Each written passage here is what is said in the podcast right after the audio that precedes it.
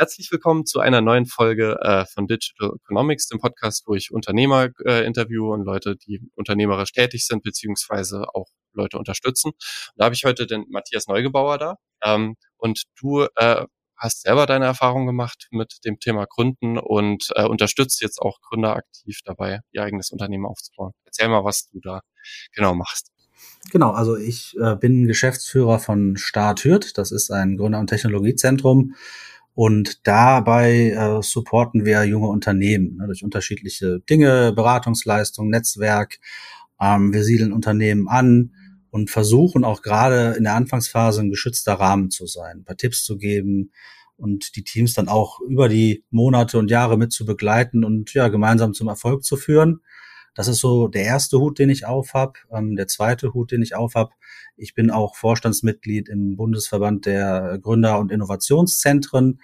Und da, äh, das ist auch für mich persönlich sehr spannend, sehe ich auch bundesweit verschiedene Spaces, verschiedene Konzepte, ähm, von Coworking hin bis Makerspaces, ist da alles bei und da lernen wir auch immer sehr viel.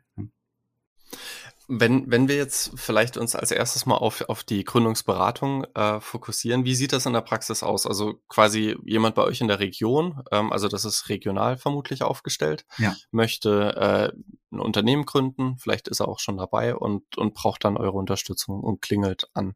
Was, was möchte der dann von euch? Wie unterstützt ihr den da? Ja, also wir haben ähm, ein ganz breites Beratungsspektrum. Ne? Also hier kommen Personen hin, die fragen, was ist eine Gewerbeanmeldung, was ist ein Businessplan? Da helfen wir dann weiter. Wir haben aber auch Personen, die genau wissen, ich habe einen Kapitalbedarf von 500.000 Euro. Das ist eine Eigenkapitalfinanzierung, also Venture Capital. Und äh, Matthias, kannst du mir mal eine Intro machen zu einem VC? Ne? Also das ist auch das Spektrum, das wir abdecken und dementsprechend kann jeder mit egal welchen gründungsrelevanten Fragen auf uns zukommen, also in der, in der Beratung. Ne? Und da sind wir sehr offen und freuen uns und machen auch gerne Mut zu gründen. Das ist auch mit unserer Aufgabe, so ein bisschen das Thema Entrepreneurship hier mit in der Region zu pushen. Ist das was, was es äh, nur, also ich weiß die Antwort jetzt schon, aber, aber erzähl mal, ist das was, was es bei euch äh, in der Region nur gibt oder, oder gibt es das auch an anderen Orten auf der Welt? Ähm, das gibt es an anderen Orten auf der Welt, klar, aber auch äh, bundesweit. Ne? Also wir sind eines oder einer von vielen äh, Räumen, in denen du sagen wir, deine Existenzgründung nach vorne bringen kannst. Und das macht es auch spannend. Ne? Also wir haben, wir sind als GmbH organisiert und haben als Gesellschafter die Stadt Hürth, die Kreissparkasse Köln, die IHK zu Köln. Ähm, es gibt andere Modelle, wo du ähm, rein privatwirtschaftliche Spaces hast ähm, und, und, und. Ne? Und äh, wichtig ist, dass du in diesen Spaces immer versuchst, auch ein gewisses Ökosystem aufzubauen, ne? also so ein, so ein Startup-Ökosystem. Und ähm, das ist für uns auch eine spannende Aufgabe, sich da mit anderen zu vernetzen. Also was ich eingangs sagte, äh, wir sind teilweise auch in, in, in Berlin oder in München, in, in anderen Bundesländern und schauen uns auch bewusst ähm, Konzepte an, die dort gut funktionieren. Man muss nur immer genau schauen, wo, wo liegt ihr gerade? Also wir sind jetzt hier in Hürth, also äh, ich sag mal im Rheinischen Revier, direkt neben Köln, also zwischen Köln, Düsseldorf, Bonn, die Region, wenn man ähm, das mal grob umfassen will. Da haben wir riesen Vorteile. Also hier gibt es ganz, ganz viel äh, Talent, also ein riesen Talentpool. Wir haben super viele Hochschulen, mittelständische Partner, ähm, aber auch Konzerne. Ne? Wenn man, ich sag mal, in den Bereich Corporate Entrepreneurship geht, haben wir hier einfach riesige Chancen. Das ist nicht immer so. Ne? Also wenn du mehr auf dem Land bist vielleicht, dann muss dein Konzept dementsprechend auch an den Bedarf deiner Region orientiert sein und auch passen, um dann Mehrwerte liefern zu können. Hat jede Region so ein Gründungszentrum oder ist das quasi nur, wenn Leute sich da stark dafür machen? Äh, leider nicht jede Region. Ne? Also es ist wirklich äh, gute, äh, ich sag mal, Wirtschaftsförderungen haben das häufig, Wirtschaftsförderungsgesellschaften, da sind meist auch Zentren angeflanscht und das ist leider nicht immer so. Ne? Ähm, diese Konzepte an sich funktionieren aber bundesweit sehr gut, wenn man eben die regionalen Besonderheiten auch beachtet. Ähm, kann man damit dann auch Wertschöpfung ermöglichen ähm, über die Unternehmen, die man unterstützt in der Anfangsphase. Also Ziel ist ja für uns dann auch, äh, dass diese Unternehmen wachsen, irgendwann mal ein kleineres, mittleres Unternehmen sind oder auch noch größer werden und Arbeitsplätze schaffen. Also ich sag mal so, wenn man es überregional sieht, auch einen volkswirtschaftlichen Effekt erzielt. Und äh, dementsprechend freue ich mich über jedes Zentrum, das wir sehen, dass wir auch, dem wir uns auch austauschen können, weil ähm, diese, diese Modelle gibt's jetzt auch nicht äh, erst seit gestern. Ne? Also es gibt, was wir heute, also früher hieß es Gründer Technologiezentrum, eigentlich sind wir, heute würde ich sagen, Inkubator, haben viele Elemente von Accelerator auch mit drin. Und ähm, ja, also ich kann nur empfehlen, den Entscheidern in den jeweiligen Regionen äh, solche Konzepte mal anzuschauen und das Unternehmertum zu unterstützen, die jungen Unternehmerinnen, Unternehmer zu unterstützen. Am Ende profitieren dann alle davon. Und, und wie, wie hat das gestartet bei dir? Also bist du da ähm, als Geschäftsführer in ein bestehendes Gründungszentrum eingestiegen oder ähm, hast du das selber dann mit aufgebaut? Wie, wie, wie war da der Weg? Also ich bin hier 2015 eingestiegen, also vor sieben Jahren. Äh, vielleicht noch ein paar Schritte zurück. Also mich hat das Thema Entrepreneurship und auch Innovation immer interessiert dementsprechend auch meine Studienwahl. Also ich bin damals an der Uni gegangen nach Wuppertal, die eine hervorragende Entrepreneurship-Lehre hat. Also sonst ist, glaube ich, die Uni Wuppertal jetzt keine äh, Uni, die man äh, in bestimmten Bereichen da äh, damals zumindest gesehen hat. Aber damals war es so, dass äh, es wirklich nicht viele Universitäten mit Entrepreneurship-Lehrstühlen gab, wo man einfach die Themen auch wirklich strukturiert angegangen ist. Ne? Und das war für mich ähm, ein wichtiger Punkt und habe dann auch im Studium den Schwerpunkt darauf gelegt, auf wachstumsstarke junge Unternehmen. Also damals gab es noch ein Diplom, das gibt's ja heute gar nicht mehr, Bachelor und Master und so. Und äh, das war eine sehr spannende Zeit. Habe damals neben der Uni auch Gründungsberatung gemacht, eigene Gründungen dann auch mal gemacht, auch mal so eine Plattform für Eigenkapitalvermittlung und weitere Dinge. Und äh, dementsprechend kenne ich das auch emotional, das Thema. Also diese Achterbahnfahrt, die man in so einem Startup auch durchmacht, ähm, man auch mal eine Nacht nicht ganz so ruhig schläft oder mehrere Nächte nicht ruhig schläft und kann mich auch gut jetzt heutzutage in der Beratung in die Gründungsteams mit ja, hineinversetzen. Ne? Ja. Und 2015, also bin ich hier hingekommen, äh, das ist schon da gewesen, das Zentrum. Das Zentrum gibt seit 1997. Ne? Also hier in, in Hürth gibt ein Chemiepark, also da in der Nähe sind wir auch. Wir hatten auch äh, relativ lange so einen Cleantech-Schwerpunkt. Da sind einige Wasserstoffinitiativen ausgegründet worden. Das sind auch Themen, die heute noch höchst aktuell sind. Ne? Und wir haben aber seit 2015 auch noch einige Dinge äh, ergänzt und neu gemacht. Ne? Und das ist auch wichtig, auch als äh, Zentrum, sich und sein eigenes Geschäftsmodell ständig zu hinterfragen. Das, was Startups auch machen, äh, sinnvollerweise machen, äh, machen wir natürlich dann auch. Und dementsprechend, ja, sind wir mittlerweile ähm, nicht nur ein Gründerzentrum, also wir machen viele andere Dinge in der Region, Wirtschaftsförderungsaufgaben, Strukturförderung. Äh, wir sind hier in einer, in einer spannenden Region im Rheinischen Revier. Das ist eine dieser Braunkohleregionen. Braunkohle wird ja perspektivisch aus sein. Und äh, da macht man sich hier äh, auch in der Region sehr viele Gedanken, wie machen wir das in Zukunft? Und wir haben das auch genutzt, um verschiedene Projekte mit Partnern natürlich umzusetzen ein KI-Zentrum, ein Blockchain-Reallabor, ein größeres Entrepreneurship Center, das wir auch hier etablieren werden am Standort. Da ist der Schwerpunkt dann eher auf Scale-Ups und internationale Startups, so ein Chemie-Hub, den wir aufbauen.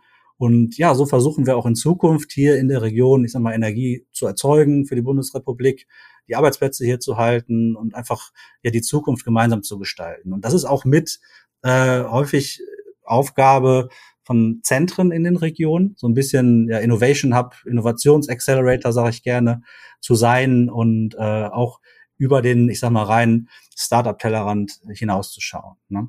Das heißt aber, ihr arbeitet dann auch eher als Unternehmen als jetzt als klassische Behörde. Also ihr, ihr ja. seid jetzt nicht, dass ihr da irgendwie eure standardisierten Prozesse habt ähm, und dann irgendwelche Vergabeverfahren für Gelder etc., sondern ihr geht wirklich aktiv hin, guckt euch immer an, wie können wir uns weiterentwickeln, wo gibt es vielleicht Stellschrauben.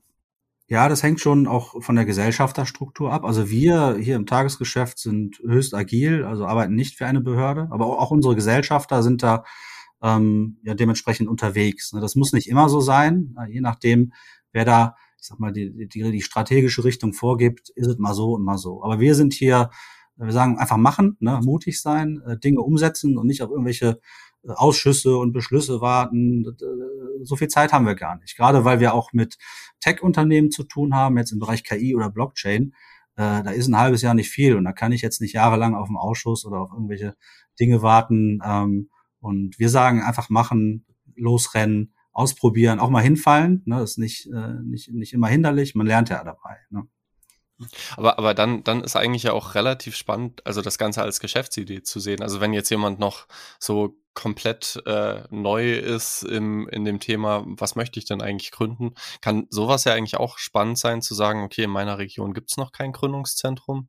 Äh, ich baue jetzt sowas von Grund auf auf. Oder also, also ist, ist das was, wo man eigentlich sagen kann, das ist, wenn man quasi es schafft, irgendwie Firmen vor Ort auf die eigene Seite zu ziehen, vielleicht die Gemeinde, die, die Stadt auf die eigene Seite zu ziehen, dass man das Ganze irgendwie finanziert bekommt kann man da ja eigentlich relativ spannend auch was aufbauen. Oder genau richtig. Das ja. ist schwer, so, sowas kom komplett von Grund auf aus dem Boden zu stampfen. Nein, also wir arbeiten auch mit privatwirtschaftlichen Spaces zusammen. Zum Beispiel dieses Entrepreneurship Center bauen wir äh, mit sehr guten Partnern aus, auf, die äh, auch sehr viel Erfahrung haben in dem Bereich.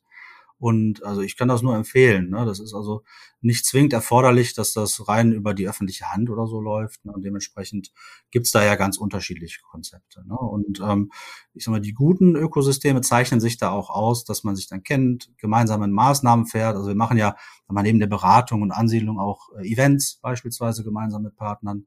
Und äh, das ist ja für Startups auch höchst interessant. Also im Moment äh, pandemiebedingt, die letzten Jahre haben wir halt Webinare gemacht zur Wissensvermittlung. Ne, das sind dann irgendwelche Themen Finanzierung, Fördermittel, Steuern und so weiter. Aber es gibt ja, oder es gibt auch wieder, wieder Netzwerkevents. Ne? Und äh, das machen wir dann gerne auch mit Partnern und äh, versuchen da, ich sag mal, gemeinsam dieses Ökosystem auch zu entwickeln. Was ich jetzt ganz spannend finde, ist, dass du vermutlich schon sehr viele Gründungen gesehen hast, so und vermutlich auch so ein bisschen jetzt inzwischen Bauchgefühl hast, was macht eine gute Gründung aus und wo geht's vielleicht auch mal schief. Ähm, hast du äh, so einen klaren Katalog, wo du sagen kannst, okay, das muss gesetzt sein, damit eine Gründung funktioniert? Also ähm, einen klaren Katalog würde ich es nicht nennen. Also man, äh, wir haben so ein grundlegendes Schema vielleicht. Ne? Also es ist auch so, dass man, bevor man sich selbstständig macht, grundlegende Gedanken sich dazu machen sollte. Ne? Und da gibt es ein paar Faktoren äh, oder Punkte, die man einfach in den Fokus nehmen sollte. Ne? Das sind einmal, sag mal, teambedingte Faktoren. Ne? Auf der anderen Seite aber auch finanzierungs- und fundingbedingte Faktoren, marktbedingte Faktoren, die man sich angucken sollte Ne? Und ähm, ja, wenn man das mal bei den, ich sag mal, durchgeht, teambedingte Faktoren, da geht's dann um Skills. Ne? Was sind die Skills? Auch im Team ergänzen die sich. Motivation, warum machen wir das überhaupt? Das ist auch wichtig, das vorher äh, zu klären. Wo wollen wir hin? Der eine will ein Exit, der andere will sein Leben lang in dem Unternehmen auch Eigentümer bleiben. Ne? Das muss halt oder kann oder sollte man auch äh, frühzeitig besprechen kann man auch mal zu Papier bringen. Und ähm, ja, auch die Persönlichkeiten, die da sind. Also die Persönlichkeiten und auch bestimmte Persönlichkeitsmerkmale. Ne? Also wenn ich jetzt äh, ein Team habe äh, von Personen, die alle total sicherheitsaffin sind, weiß ich nicht, ob das äh, dann, dann das beste Team ist. Ich glaube, das meintest du. Also wir, wir kriegen auch aus den Gesprächen sehr viel raus über die Persönlichkeiten und können manchmal dann auch dort ähm, Hilfestellung leisten, wenn man merkt, okay, das sind jetzt drei Techies, die sind super Programmierer, aber vielleicht nicht die besten Vertriebler. Die sollte man im Zweifel nicht äh, auf die Kunden loslassen. Also das, ich sag mal so zu den Team- oder menschenbedingten Faktoren, die man sich angucken sollte. Äh, da gehört aber auch dazu, dass man ähm, im persönlichen Umfeld den Support hat und so weiter. Also da gibt es einige Punkte, die man über ein Gespräch auch gut herausfinden kann. Wenn man ähm, den zweiten Punkt sieht, also Funding oder finanzierungsbedingte äh, Punkte, dass man sich auch frühzeitig äh, Gedanken über die Finanzierung oder Kapitalbedarf macht und welchen Finanzierungsweg gehe ich. Also da gibt's ganz viele, von Fördermitteln über klassische, ich sag mal, äh, Darlehensgründungsprogramme oder Venture Capital ne, und auch die angelinkten Förderprogramme, die damit zusammenhängen. Ne. Also das ist auch immer ein, ein Kernpunkt, den man eigentlich im, im Fokus haben sollte. Ne. Und auch wann brauche ich welche Finanzierung, damit ich halt liquide bleibe. Ne. Darüber hinaus, also der dritte Punkt, die marktbedingten Faktoren. Ne? Also erstmal klar, gibt es irgendeinen Bedarf für mein Produkt oder meinen Service im Markt? Das wäre von Vorteil. Ne? Ähm, wir sagen auch frühzeitiges Marktfeedback. Ne? Also frühe Fehler sind auch gute Fehler. Also geh ruhig in den Markt, äh, sprich mit deinen zukünftigen Kunden und versuch einfach super schnell Feedback zu bekommen. Ne? Also du brauchst kein nicht immer ein fertiges Produkt. Ne? Also es ist ja häufig auch so in der MVP-Entwicklung, dass man sagt, äh, wir testen, ne? wir gehen in den Markt und äh, verändern dann unseren, unser Produkt auch laufend. Ne? Und dementsprechend ist das äh, einer der Kernpunkte, dass man frühzeitig halt das Feedback aus dem Markt dann auch bekommt. Ne? Und auch schaut, dass der Markt perspektivisch groß genug ist. Ne? Wenn, wenn ich jetzt selber eine Geschäftsidee habe, aber ich bin jetzt nicht zufällig bei euch in der Region und möchte erstmal quasi mir Gedanken drüber machen, ist das alles stimmig? Äh, was hältst du da von Geschichten wie Business Model Canvas und Co., also dass, dass man ähm, solche Systeme auch erstmal nutzt, um sich eine Firma und eine Geschäftsidee anzugucken? Äh, sehe ich sehr, sehr positiv. Ne? Also Business Model Canvas, damit kannst du ja relativ schnell auch im Team äh, dein Geschäftsmodell darstellen an so einer Leinwand. Ne? Das ist ja dieses Osterwalder Modell, äh, nutzen wir auch. Äh, wir gehen da aber noch einen Schritt weiter. Es gibt ein Modell, das nennt sich Business Model Innovation. Ähm, da wurden durch die Universität St. Gallen auch 52 immer Geschäftsmodelle erarbeitet, an denen man sich orientieren kann. Und das kann man auch in einem Workshop sehr gut machen. Also das äh, finde ich zum einen für junge Unternehmen höchst interessant, aber auch für Bestandsunternehmen, dass man vielleicht als mittelständisches Unternehmen oder auch als Konzern sein eigenes Geschäftsmodell überprüft. Ne? Weil häufig sterben Unternehmen nicht, weil das Produkt an sich schlecht ist, sondern weil sie Geschäftsmodellinnovation verschlafen. Ne? Und äh, das sieht man ganz gut, äh, wenn man sich mal Firmen anguckt, auch erfolgreiche Unternehmen wie ein, ein Uber. Ne? Und, also die haben jetzt technologisch auch nicht das Rad neu erfunden. Die haben einfach bestehende Dinge, bestehende Prozesse und Geschäftsmodelle rekombiniert ne? und daraus was Neues gemacht. Und äh, da haben wir gerade in Europa auch noch viel zu lernen. Da ist man in Amerika eine Ecke weiter. Also wir sind in Europa sehr produktfokussiert und prozessfokussiert und versuchen da auch Innovationen zu ermöglichen die eigentliche Musik in Zukunft oder auch jetzt schon spielt in, im Bereich der Geschäftsmodellinnovation. Und um das sichtbar zu machen, ist natürlich so ein Canvas-Modell äh, sehr geeignet oder auch das andere Modell, was ich gerade gesagt habe. Und das wenden wir auch in der Praxis an. Aber das heißt, ihr, ihr geht auch, also wenn ich das richtig verstehe, auch bei bestehenden Firmen hin und, und schmeißt da so ein Modell mal drauf und sagt, okay, an der und der Stelle, da tut es vielleicht auch besser ein Abo-Modell oder, oder ähnliches. Ja. ja. Also in der Tat, also das machen wir jetzt nicht äh, tagtäglich. Ne? Das sind dann Sonderfälle, wo wir hier gemeinsam mit Unternehmen aus der Region, die wir kennen, sowas mal machen. Ne? Aber hauptsächlich haben wir schon den Fokus auf die jungen Unternehmen. Was wir eigentlich in dem Bereich machen, wir sind Türöffner zu diesen Unternehmen, weil wir die gut kennen, ne? also über äh, verschiedene Kanäle. Auch über die Jahre, die wir äh, ja in, in unterschiedlichen Bereichen mit denen zusammengearbeitet haben.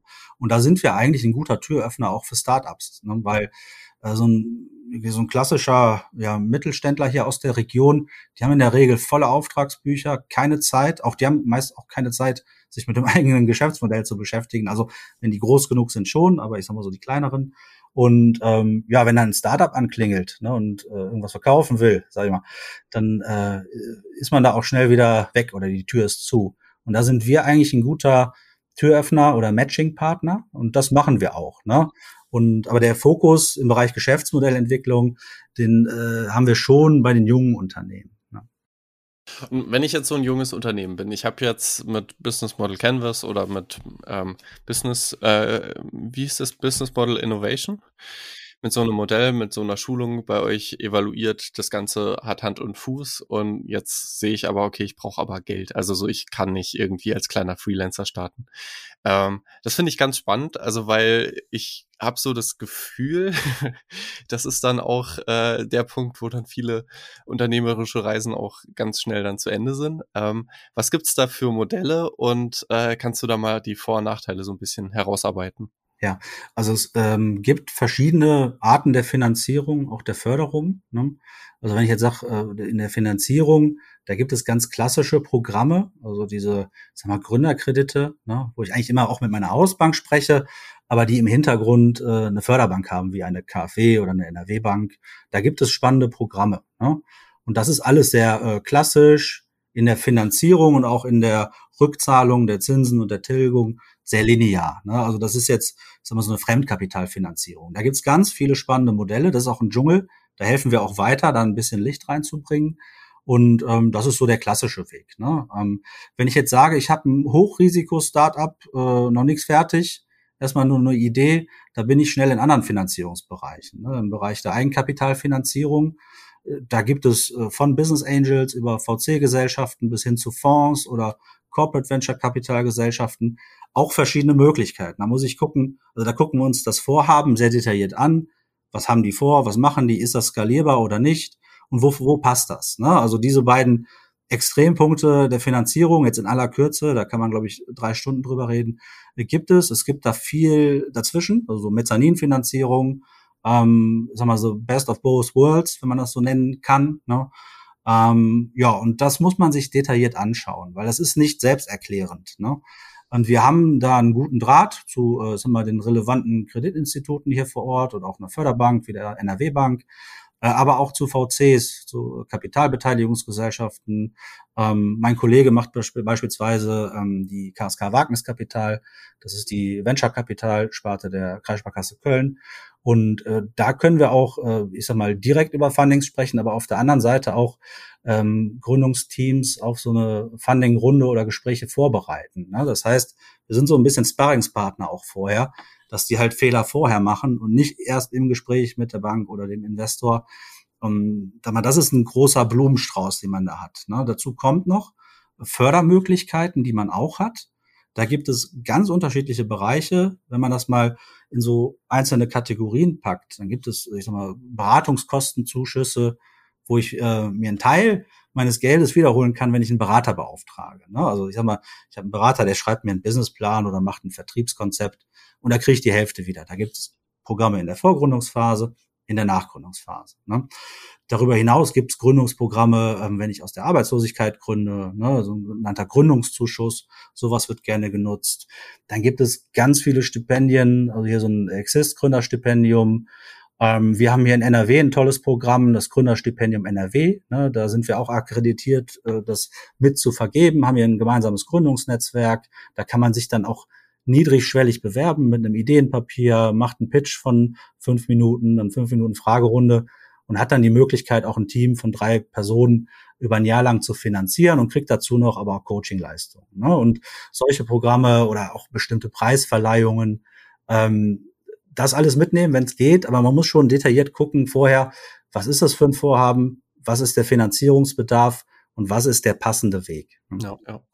Ja, weil, weil gerade zum Beispiel bei Exist würde ich sagen, ist natürlich die Problematik da jetzt nicht für jedes Geschäftsmodell, aber für manche Geschäftsmodelle, dass man dann unproblematisch für ein Jahr lang sich finanzieren kann, ähm, so also den eigenen, also das eigene Leben finanziert bekommt, bringt einem aber halt relativ wenig, wenn man irgendwie ein Geschäftsmodell hat, wo man halt erstmal irgendwelche initialen Investitionen braucht, um irgendeine Werkstatt hochzuziehen oder eine Küche äh, auszustatten oder halt, wenn man Marketingbudget braucht in, in einer Plattformökonomie.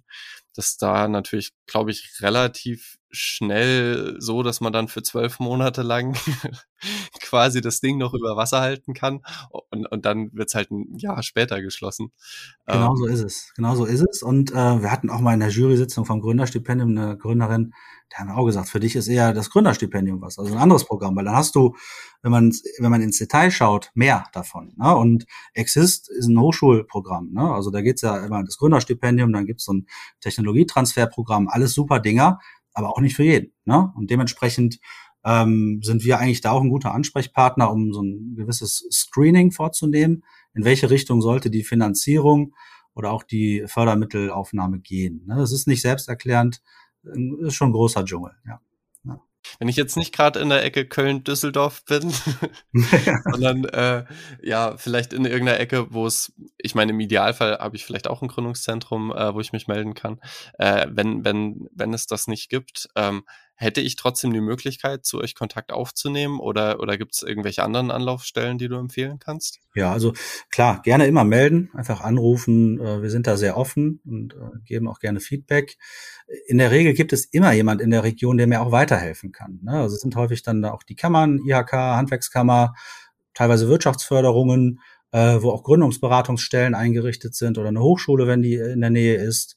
Ähm, und das auch häufig kostenfrei. Ne? Also man muss da nicht immer Geld in die Hand nehmen. Auch wir. Ne? Also wir werden ja über unsere Gesellschafter finanziert, dass wir den Startups keine Rechnung stellen. Ne?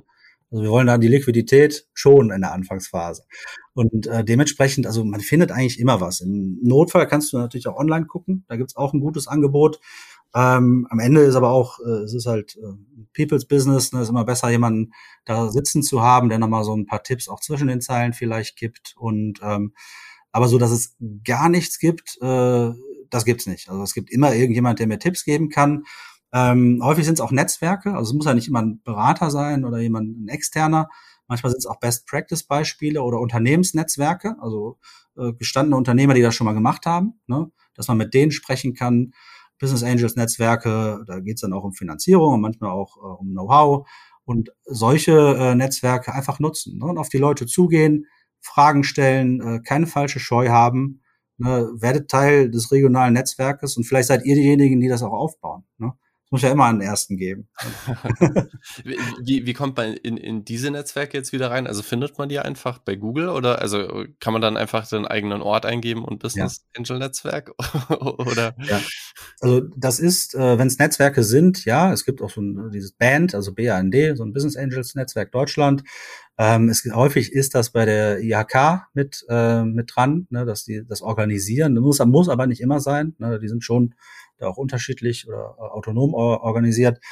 Ähm, ja, einfach äh, suchen. Also wir haben zum Beispiel ja auch einen Unternehmerverbandstandort. AWH heißt der, ne? Arbeitskreis Wirtschaftswirt. Da sind äh, 180 Unternehmen drin. Von dem Kiosk bis hin zum Chemieparkbetreiber. Ne? Also wirklich auch eine spannende Mischung. Und ähm, da würde ich einfach regional gucken, was hab, haben wir vor Ort, was kann ich da nutzen und das dann auch in Anspruch nehmen. Und ähm, im Notfall findet man aber auch online was. Also auch das Bundeswirtschaftsministerium oder die jeweiligen Landesministerien, die Städte, die haben auch Informationen häufig online verfügbar und da stehen dann meist auch Ansprechpartner bei, die man dann angehen kann. Ähm, Netzwerke sind gut, aber manchmal muss man halt auch einen Kontakt suchen, wie jetzt zu uns, weil wir auch viele Business Angels kennen äh, hier aus der Region, die nicht in irgendwelchen Netzwerken oder online irgendwo auftauchen. Aber da gucken wir auch sehr genau, ist das jemand aus dem Energiebereich oder Foodbereich, je nachdem, wo das Startup dann hin will, und kann der den neben der Finanzierung auch einen anderen Mehrwert vielleicht mitbringen? Äh, Türöffner sein in den Markt, Netzwerkpartner auch. Und ähm, das muss man sich dann äh, im Detail dann auch anschauen. Ach so, das heißt, äh, viele Business Angels haben dann ihre eigene Nische quasi, in der sie sich auskennen, in der sie sich irgendwie austoben wollen über Startups. Genau, das, also das ist der Idealfall. Ne? Ich sag mal, so ein Ex-RWE-Manager, hier auch ein RWE-Standort, ähm, der jetzt, äh, ja, ich sag mal, keine Lust mehr auf Aktien hat oder das nächste Haus an der Côte d'Azur, der fängt an, in Startup zu investieren. Das ist ganz spannend, ne, weil die auch häufig gar nicht so erfahren sind. Also wenn sie gerade anfangen, später ändert sich das. Die nutzen aber auch äh, eine GmbH als Investitionsvehikel. Und auch für diese Gruppe gibt es dann Fördermittel, also oder Steuervorteile nenne ich das. Ne? So ein Investzuschuss Wagniskapital, das ist auch so ein Programm, das man nutzen kann, wo ein Business Angel dann äh, einen Steuervorteil generiert. Also dir 100.000 Euro gibt und im Zweifel da einen Teil wieder über die Einkommensteuererklärung dann auch zurückbekommt. Ne? Und äh, solche Dinge ähm, ja, kann man natürlich auch ein bisschen steuern und das machen wir auch. Ne? Wenn wir sehen, wir haben ein Startup hier, die haben einen Kapitalbedarf und wir haben jemand aus dem passenden äh, Bereich, dann machen wir da auch einen Kontakt. Ne? Das ist jetzt nicht zwingend erforderlich, aber ist natürlich ein super Mehrwert, wenn ich jemanden äh, aus dem relevanten Markt dann auch mit in der Firma habe und dementsprechend als Partner. Ne? Okay, ja, ja, super spannend. Also, also weil das Thema Finanzierung ist wirklich auch was, wo ich keine Ahnung. Also ich, ich finde das ein großer, großer, düsterer Nebel. Ja, äh, ja leider ist es so. Also ich bin ja froh, es gab ja mal eine Zeit, da gab es viele Fördermittel, da haben sie auch wirklich Geld rausgehauen. Dann äh, wurde das etwas ruhiger. Ne? Und jetzt so langsam tut sich wieder einiges. Ne? Also ich habe ja äh, klar über den Bundesverband, so über die Zentren einen guten Überblick, aber was so die Förderinstrumente betrifft, sind wir sehr auf NRW fokussiert. Und äh, da muss man positiverweise sagen, da hat sich in den letzten Jahren einiges getan. Da gibt es tolle neue Möglichkeiten, ähm, wie es sich hier in, in, im Bundesland auch entwickelt. Und dementsprechend äh, nutzen wir diese Möglichkeiten oder die Startups nutzen die Möglichkeiten dann auch. Hm. Ja, nee, super cool, dass du da ein bisschen Einblick gewähren konntest. Ähm, wenn jetzt wir davon ausgehen, wir haben jetzt hier ein Startup, das hat jetzt ein gutes Geschäftskonzept, das hat jetzt die Fördermittel. Ähm, wie, wie starten die gut rein? Also hast du äh, da die Erfahrung gemacht, dass es bestimmte Dinge gibt, die Gründer gerne mal übersehen oder äh, die vielleicht zu schnell gemacht werden? Im Sinne von, äh, dass dann der Porsche geleast wird. der ja. ja gut. Nicht unbedingt. Ja, ja. Ja, das ist natürlich ein Punkt. Also die Liquidität sollte man im Auge halten. Und wenn äh, der Porsche meine Liquidität äh, sprengt, nicht gut. Ne? Also das sollte man schon beachten. Klar, dieses äh, USP, also ich brauche einen Bedarf irgendwo im Markt. Ne? Ich muss irgendein Problem lösen und dafür müssen Leute Geld bezahlen. So, also das muss schon klar sein. Ne? Und ähm, das sollte immer in meinem Kopf drin sein als Gründer, als Gründender. Ne? Das Thema Finanzierung ne, wird gerne oder auch Folgefinanzierung wird gerne mal ähm, etwas nicht nicht zurückgestellt, aber da wird die Zeit unterschätzt, die man braucht. Auch so ein Team, das jetzt beispielsweise, wir hatten ja Exist gerade, ne? du hast ja ein Jahr eine Finanzierung, da musst du frühzeitig anfangen, dir zu überlegen, was mache ich denn nach dem Jahr? Ne? Wo äh, kommt denn da die, die Liquidität dann her? Ne? Und wenn man das zu spät macht, nicht gut. Ne? Ähm, grundlegend, ja, die, der, der Teamfaktor, ne, auch da, ne, seid äh, euch einig, habt ein gutes Bauchgefühl, ihr seid Partner, ihr seid Gesellschafter, ne, manche Sachen kann man nicht steuern, wie das Timing. Ne? Also das Timing muss halt stimmen, aber das ist nur bedingt beeinflussbar. Als Beispiel in Google zehn Jahre vorher oder zehn Jahre später hätte auch nicht funktioniert. Ne, das ist auch ein Quäntchen Glück, dann, wenn man das so nennen möchte, mit dabei. Und was man auch tun sollte, man sollte ehrlich zu sich selbst sein. Also wenn man gewisse Hypothesen aufstellt und die nicht eintreten oder ich meine Metriken nicht hinkriege, meine Quoten, Vertriebsquoten, was auch immer, ja, dann äh, muss ich das Ding auch verwerfen. Ne? Also dass ich frühzeitig eine Reißleine ziehe. Also wir haben viele äh, junge Unternehmen gesehen, die dann auch ähm, so an so einem Funding-Tropf hängen. Ne? Also die sind irgendwie finanziert, die rennen auch der nächsten Finanzierung her, aber dadurch wird mein Geschäftsmodell nicht besser. Und da muss ich wirklich auch ehrlich zu mir selbst sein und sagen, okay, ne, nur weil ich jetzt nochmal den nächsten Investor mit reingenommen habe und dadurch überlebe, habe ich noch lange kein gutes Geschäftsmodell und werde dann halt vielleicht im nächsten Jahr erst hops gehen und dementsprechend so ein bisschen Ehrlichkeit zu sich selbst äh, ist auch ganz wichtig. Ja. Wie, wie sind da so die Erfolgsquoten? Also so, wenn jetzt ihr eine Firma betreut, hat die vermutlich bessere Chancen als sonst so der Markt. Aber äh, wie hoch sind die Chancen, dass es funktioniert? Es gibt ja verschiedene Daumenregeln. Ne? Ähm, man sagt ja, von zehn Startups gehen acht oder neun Hops. Also die Quote ist bei uns viel besser, eher umgedreht. Also es gibt auch eine Erhebung, das ist durch den Bundesverband, die Unternehmen, die angesiedelt sind, ähm, da ist die Erfolgsquote extrem hoch. Ne? Also das ist wirklich extrem hoch. Ne? Und ähm, im Grunde genommen liegt die Wahrheit irgendwo dazwischen, muss man ehrlich sagen. Ne? Und dementsprechend kann man äh, Kernfehler vermeiden, wenn man eben auf ein Zentrum wie uns jetzt zugeht, sich da begleiten lässt und auch helfen lässt. Und das machen wir gerne. Ne?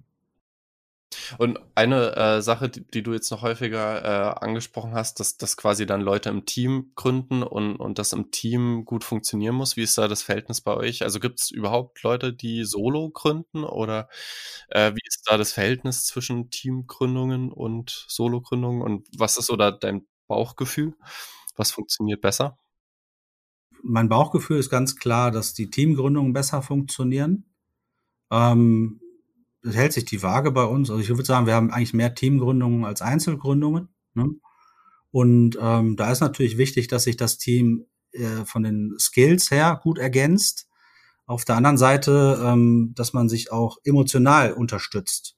Weil in einem Team von drei Leuten, der eine, dem geht's mal eine Woche schlecht oder auch länger, dass die anderen äh, dann unterstützen, äh, das kompensieren im Tagesgeschäft, aber auch die Person unterstützen ne, und äh, vielleicht aufbauen. Weil eine Gründung ist eine Achterbahnfahrt. Ne? Also das ist jetzt keine sichere Kiste. Ne? Und darauf muss man sich einlassen.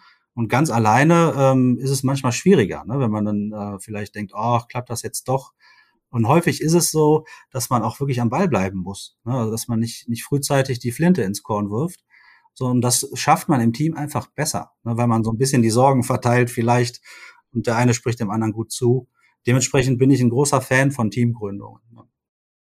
Okay, ja, interessant. Also weil ich äh, letzte Zeit ein paar Gespräche hatte, so wo Unternehmer in die andere Richtung argumentiert haben, aber, aber tendenziell denke ich halt auch, also gibt halt schon Momente, da ist es nicht verkehrt, ja. wenn jemand da ist.